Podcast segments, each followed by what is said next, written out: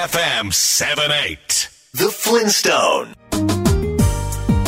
地球と遊び地球に学ぶザ・フリントストーンこの番組は自然や環境をテーマに毎週スペシャルなゲストをお迎えしてお届けしています。帯渚です。今週も Google Meet を使ってテレワークで収録していますさて今日は母の日ということでお母さんにカーネーションを送ったという方も多いでしょうね。母の日に贈る花として有名なカーネーションですが結婚式やパーティーなどハッピーなシーンで幅広く利用されているそうです。そんなカーネーションは花の色によって花言葉が微妙に変わります。赤は母への愛や純粋な愛など。白は尊敬。ピンクは感謝や気品など。お祝いで贈るときは色によって違う花言葉を参考にされてみてはいかがでしょうか。そんな母の日に贈る今日のザ・フリントストーンは私たちの母なる星地球の内部にご案内します。ゲストは地球科学のスペシャリスト東京大学大学院の教授広瀬圭さんです。広瀬さんは地球の中がどうなっているのか。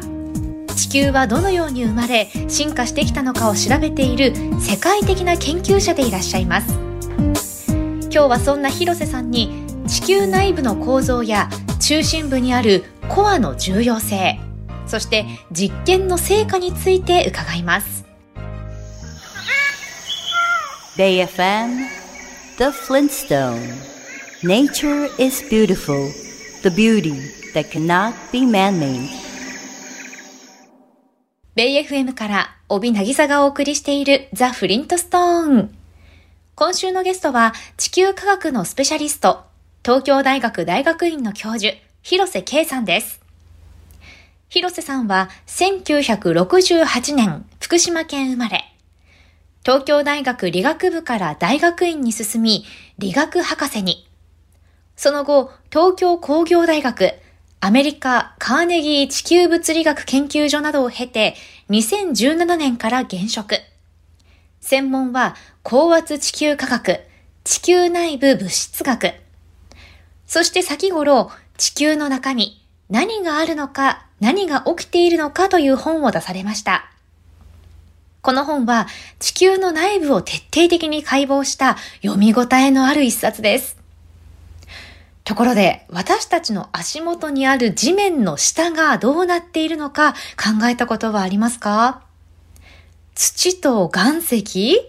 ドロドロの溶岩？果たしてどうなんでしょう？それでは広瀬さんにお話を伺っていきましょう。地球の内部はどうなっているのか？教えてください。地球っていうのはですね、えー、その中心まで地表から6400キロの深さがあります。6400キロまあそれだけ掘っていかないと、えー、地球の真ん中にはたどり着かないっていうことですね。その6400キロの中にいろんなものが入ってるというか、いろんな層になってるっていうことですか？そうですね。えっ、ー、と、基本的にはまず我々の足元には、えー、石の塊があるということですね。はい、で、えー、実は地表から2900キロまでが石の塊でできています。はい。そこをまあ地殻と言ったり、マントルと言ったりするんですね。えー、で、その下には、実は金属の塊があって、はい、その金属の塊は実は大部分溶けてるんですね。だからそこはドロドロの金属なんです。うんまあ、ところがですね、我々、金属のことをマグマとは言わないんですね。マグマっていうのはあくまでも冷え固まるとその後、まあ、溶岩っていう石になるもの。それをマグマと言ってるんですけれども、えー、金属がドロドロに溶けているものは、まあ、マグマとは言わないんですね。あの、本にコアっていうのも載ってましたけど、コアっていうのは、はい、えコアっていうのが今言ってるドロドロのドロドロの金属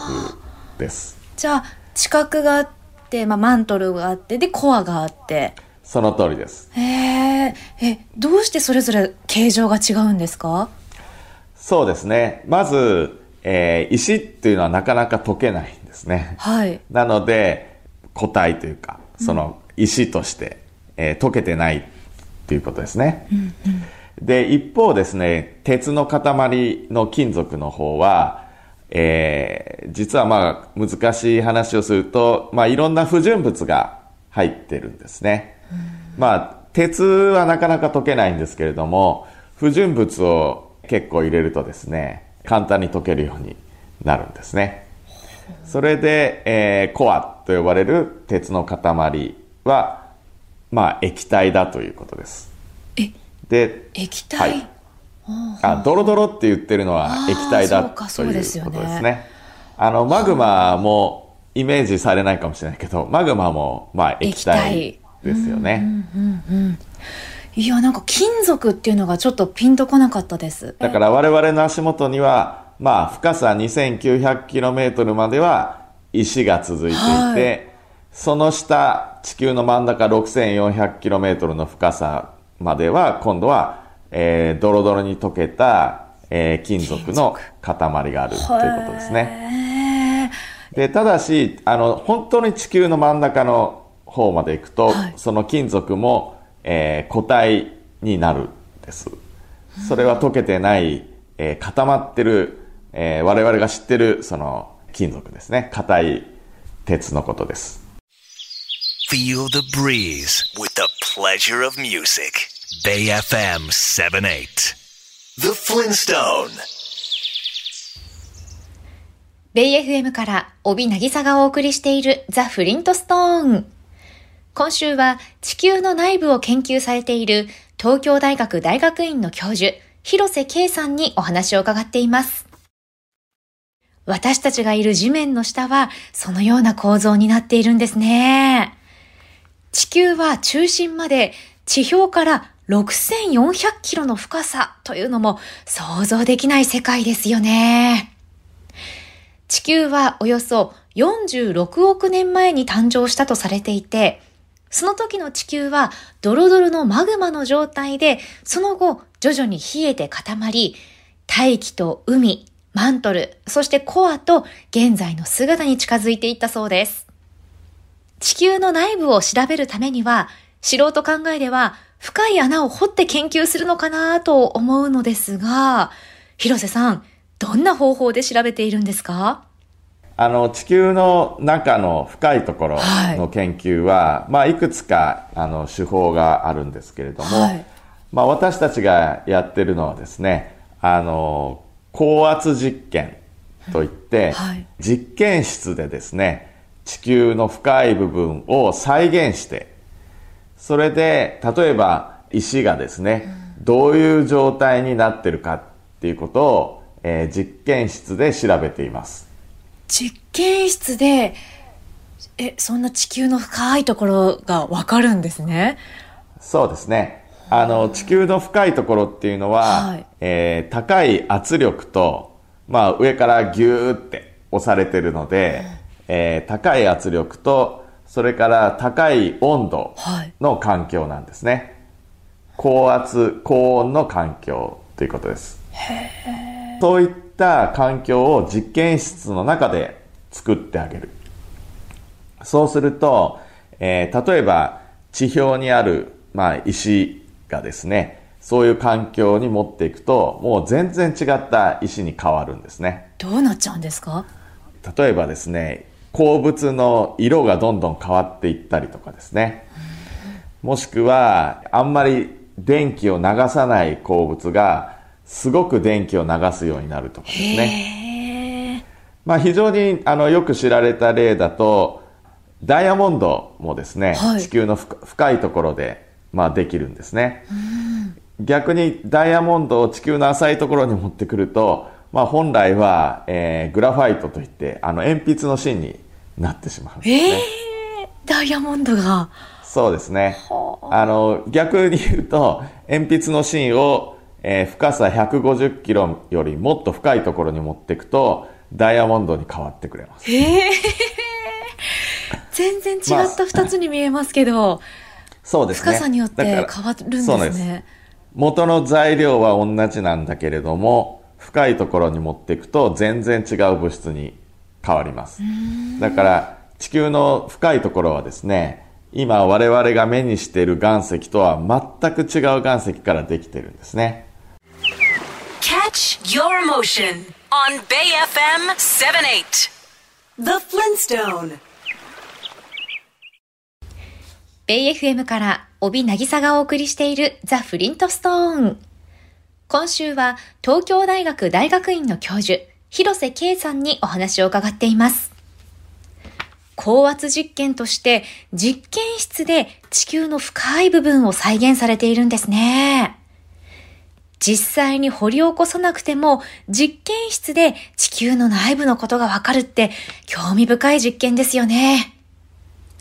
広瀬さんの研究室では、ダイヤモンドを使った特殊な実験装置で地球内部の環境を作り出しているそうですよ。広瀬さんの研究室で以前大発見があったそうですね。どんな発見をされたんですか？地球は、えー、まず表層に地殻があって、その、えー、下にマントルっていう部分があると、はい、先ほど申し上げましたね。えーで、両方ともまあ岩石でできています。はい。で、そのマントルの部分もですね、実はよく見ると、えー、いくつかに分かれてるんですね。で、何が違うかっていうと、一番たくさん入ってる鉱物が、えー、種類がどんどん変わっていくっていう、そういうことになってるんですね。で、私どもの研究室で発見したのは、えー、そのマントルの一番たくさん入ってる鉱物が、まあ何回か姿を変えていくんですけれども、その最終形ですね、マントルの一番深いところでどういう姿形になってるかっていうことを、その研究で明らかにしたということですね。まあ論文が出たのはまあ2004年のことなので、まあ今からもう、えー、18年も前ですかね。そういうあの昔の話ですけれども、まあ当時はですね、まあ、新しいそのマントルの、えー、新しい部分、まあ、マントル最下部層っていうのが発見されたということで、かなり興奮したものですね。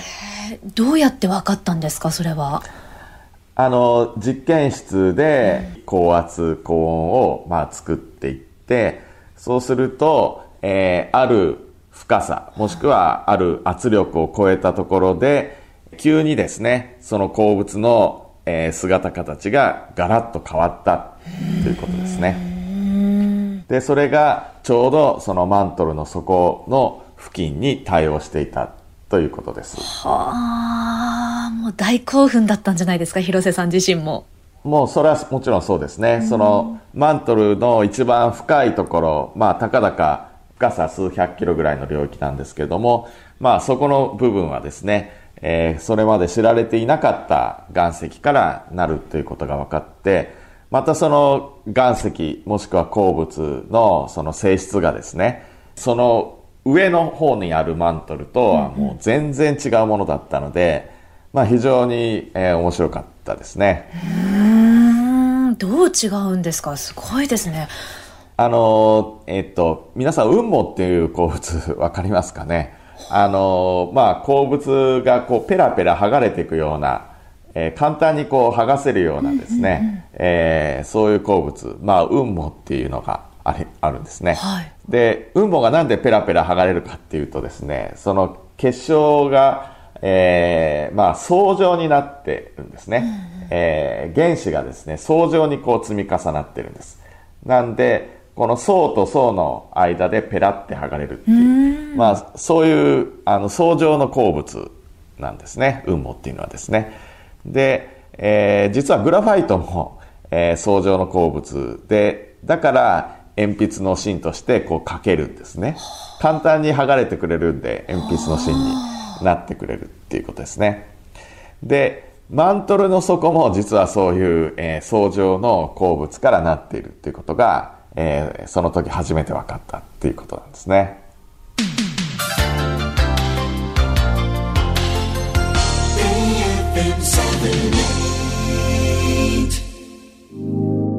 BAFMThe Flintstone. Blue Planet Full of life and color. Our home Mother Earth AFM から帯渚がお送りしているザ・フリントストーン。今週のゲストは地球科学のスペシャリスト、東京大学大学院の教授、広瀬圭さんです。広瀬さんは先頃、地球の中身という本を出されています。私たちが暮らしている地球、この地球の中がどうなっているのか、地球の深い部分はどうなのか、実際に見ることができないからこそ余計に気になりますし、興味深いですよね。ところで2003年にザ・コアというアメリカ映画が公開され話題になりました。ご覧になったという方はきっといらっしゃいますよね。この映画は地球のコアの回転が止まり、地球の磁場が不安定になって地上が大混乱になるという SF パニック映画なんですが、広瀬さん、コアは回転しているんですか？コアってとにかく地球の真ん中にあってそんなの我々に関係ないじゃないかって、はい、まあ普通は思うんですけれども全くそうではなくて、はい、地球全体が磁石なんですね。はい。それで、まあ、あの、最近は使わないけれども、コンパスっていうのがあって、えー、まあ、コンパスの針っていうのは北を向きますよね。はい。それはあの地球が磁石であるっていうことの証拠なんですね。それで、えっ、と、磁石は今北を向くんですけれども、えー、実は、えー、少なくとも77万年よりももっと前、うん、もうかなり前のことなんですけれども、その時代はですね、えー、コンパスの針は逆を向いてたはずなんですね。どうしてですか？それはあの地球今あの磁石なんですけれども、えー、電磁石といってですね、まあ、電気が流れてるからできる磁石なんですね。で、電気の向きを変える、プラスとマイナスを変えるとですね、磁石の N 極と S 極が入れ替わるっていう、そういうことが起きるんですね。で、地球もそういうことをですね、何万年、何十万年かに一回、ずっと繰り返し、あの、やってるんです。へえ。で、えっと、その N 極と S 極が入れ替わるときにですね、うん、数千年ぐらいの間、うん、結構長いですよね。はい、その間、えー、地球の、えー、磁石が弱くなっちゃうんです。はあ、で、そうなるとですね、えー、地球は、えー、まあ、宇宙とか太陽から来る、まあ、有害な光があるんですね。まあ、放射線という、まあ、あの、かなり有害な、えものがあるんですけれども、それをですね、地球はまともに浴びてしまうっていう、そういうことになってしまうんですね。大変じゃないですか。そうですね。で、えー、まあ、それで人類が絶滅するとかですね、そういうことは多分ないんですね。どうしてかっていうと、まあ人類生まれてからまあ数百万年間経ってるんですけれども、まあ、えー、N 極と S 極の入れ替わりは数万年から数十万年に1回、まあ、要するに人類が誕生してからもう10回以上経験してるんで、まあ、人類が滅びちゃうとか絶滅しちゃうとかそういうことはないんだけれども、まあ、おそらくですねこの現代文明には、えー、非常に大きな影響があるだろうというふうに、まあ、考えられています具体的にどう影響が出てきてしまうんですか？あの、まあ、よく言われてるのは、その、えー、電子回路ですね。まあ、あの、電気でできた、まあ、いろんな装置がありますよね。あの、電気を使う装置ですね。まあ、例えばパソコンとかもそうなんですけれども、まあ、そういった電子回路が、えー、宇宙船に、えー、攻撃されて、えー、ダメになっちゃうっていうことが、えー、よく指摘されています。磁場ってすごく影響してるんですね、私たちのそうですね。あの、そうです。普段、あの、全く、えまあ、あの、もし空気がなくなったらみんな死んじゃうんだけど、空気があって当たり前だと思ってるから、そんなありがたがらないのと同じで、えー、磁場があるのは当たり前なんで、えー、みんな何ともありがたくも何とも思ってないんですけども、実はなくなるととっても困ります。守ってもらってるんですね。そうですね。あの、例えば火星の研究っていうのは最近すごい進んできてるんですけれども、はい、火星はですね、実は40億年前に、えー、火星が磁石じゃなくなっちゃった。そしたらその2億年後ぐらいに今度は海が蒸発しちゃったんですね。だから地球もですねもしあの磁石でなくなると、まあ、数億年後ぐらいに、えー、海がなくなっちゃうかもしれないですね。えーだから、あの、本当に、あの、地球が磁石であること、まあ、あの、別の言葉で言うと、地球に、まあ、磁場っていうものがあることっていうのは、うん、我々の生活、もしくは環境にとってものすごく大事なことなんですけれども、まあ、普段はもちろんそんなことを意識してないですね。Feel the breeze with the pleasure of music. Bay FM 78. The Flintstone. ベイ FM から帯渚がお送りしているザ・フリントストーン。今週は地球の内部を研究されているスペシャリスト、東京大学大学院の教授、広瀬圭さんにお話を伺っています。磁場ってあまり意識したことがなかったですが、私たちが生きる上でとっても大切な存在なんですね。先ほど広瀬さんからおよそ77万年前に地球の N 極と S 極が入れ替わったというお話がありましたが、その痕跡が確認できる場所が千葉県市原市の養老川沿いで見つかった世界的にも重要な地層。2年前に千葉ニアンとして正式に地質年代の名前として採用されたことは記憶に新しいですよね。広瀬さん、今後の研究でどんなことを解き明かしたいと思っていますか？まだまだ地球の中っていうのは分かんないことがいっぱいあって、あの、不思議だって言われてることがたくさんあるんですね。で、中でもですね、先ほどからよくあの話に出てるコア、金属の塊なんですけれども、えー、えたくさんの不純物が入っているというふうに言われています。で、ところがその不純物がどういう不純物なのか。まあ、例えば不純物っていうのが水素だったり、えー、酸素だったり、えー、炭素だったり、まあ、どういう元素がどのぐらい不純物として入ってるかっていうのは実はよく分かってないですね。で、地球のコアっていうのは、あの、地球全体の、えー、重さ、質量の3分の1を占めてるので、その3分の1のところに不純物がたっぷり入ってんだけど、その不純物がわからないとですね、地球全体の化学組成っていうのは実はまだ分かってないんですね。なので逆に言うとそれさえ分かれば地球を作った物質は一体何だったのかとか地球がどうやってできたのかとかそういう地球の起源誕生に、えー、をあの飛躍的に解明できるというふうに思っています今だからコアの化学組成不純物の正体を明らかにしようと頑張っているところです。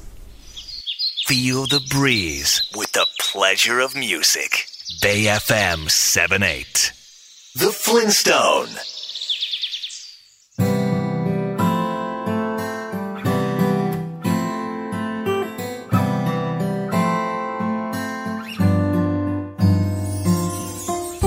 今週は地球科学のスペシャリスト東京大学大学院の教授広瀬圭さんにお話を伺いました。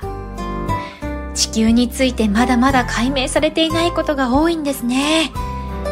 コアの不純物の正体明らかになる日が来るといいですね。